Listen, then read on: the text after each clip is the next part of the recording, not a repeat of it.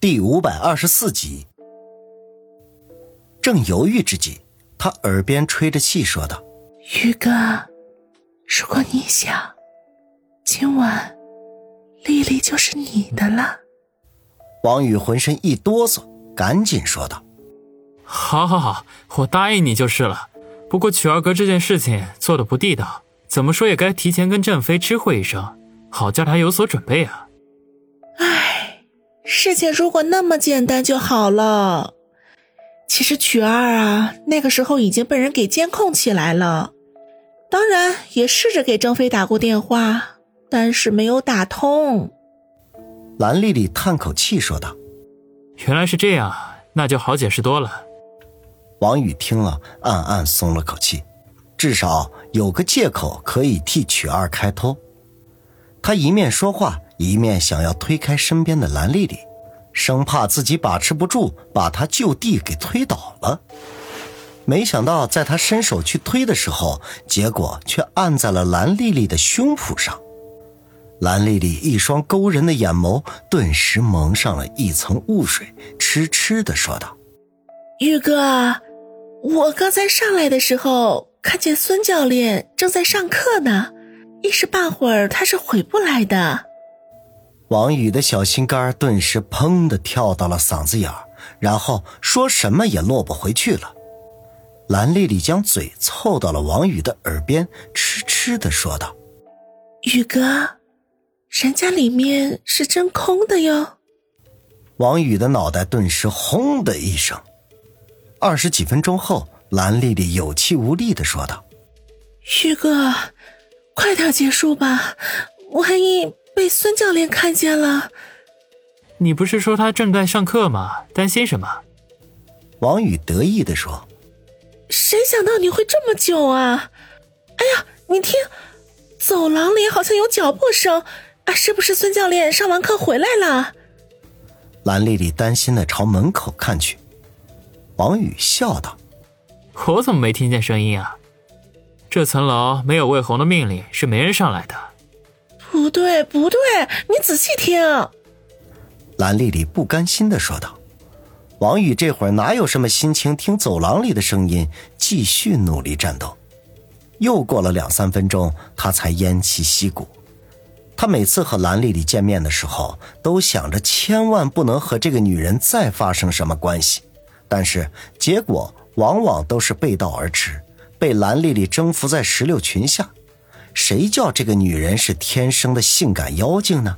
没有哪个男人可以躲过她那勾魂夺魄的电眼。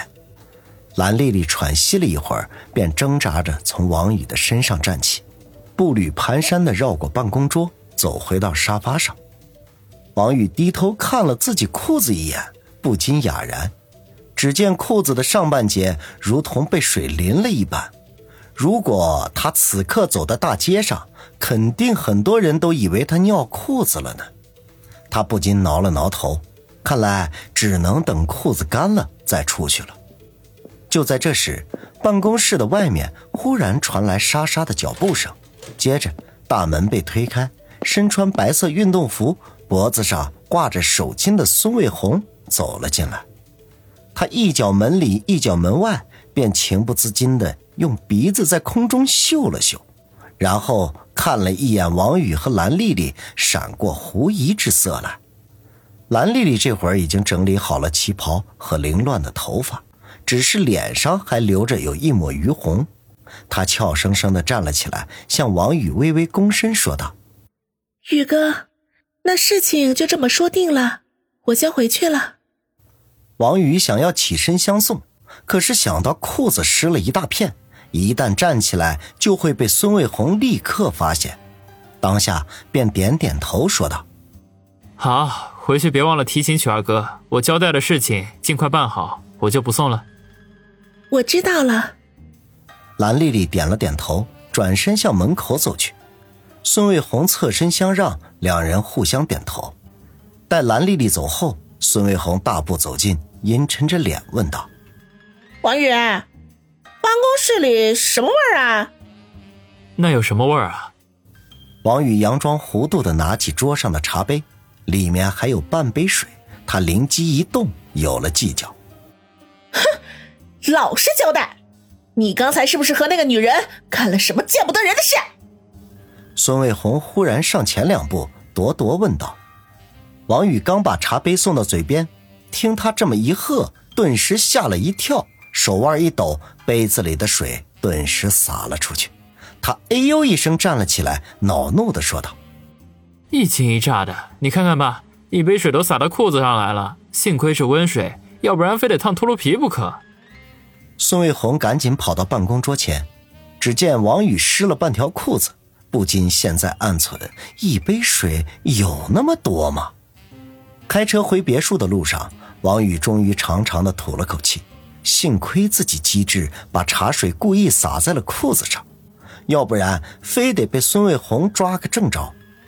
虽然孙卫红并不介意他又多个女人，可是和别的女人乱搞这件事情，他是绝对不会允许的。如果再联合起其他女人来，那他可就有的受了。还未到别墅的门口。远远的就看见苏辛迪的奔驰停在门口，他心中一动，暗道：“辛迪怎么来了？难道孙伟红还是发现了什么端倪，跟他们通风报信了？”他心中有些忐忑，将车缓缓的停在大门口，然后下车，迈着小方步推门进去。结果却见何梅、老段和姚远都端坐在客厅里，由苏辛迪作陪。见他回来，几个人都站起身来。王宇有点意外，何梅他们此刻应该在天一堂坐镇，怎么又跑回来了呢？莫非毕氏那边出了什么情况？不过他现在裤子还是湿漉漉的，怎么好意思过去？便指了指自己的裤子，然后快步的跑上楼，打算换条裤子再下去。不想推开门的时候，却见方心正在为他整理杂乱的房间。他这么忽然进来，把方心吓了一跳。见是他时，便嗔怒的说道：“小雨，你进来怎么不出点声啊？想要吓死人吗？”王宇呵呵一笑，说道：“欣姐，我裤子湿了，帮我找一条换上吧。老段他们还在楼下等我呢。”王鑫扫了他裤子一眼，笑道：“这么大人了，你怎么把裤子弄湿了？喏，你就剩下这条裤子是干净的。”快点把湿裤子换下来，我去给你洗洗去。王宇说了一声“好嘞”，就赶紧把裤子脱了下来，换上方心丢过来的干净裤子，然后说道：“欣姐，那我就先下去了。”方心哦了一声，拿起他那条湿裤子闻了闻，脸颊不由得一红，跺跺脚说道：“这该死的小雨，肯定是和孙卫红鬼混弄湿的。哎。”把我说的话都当成耳旁风了。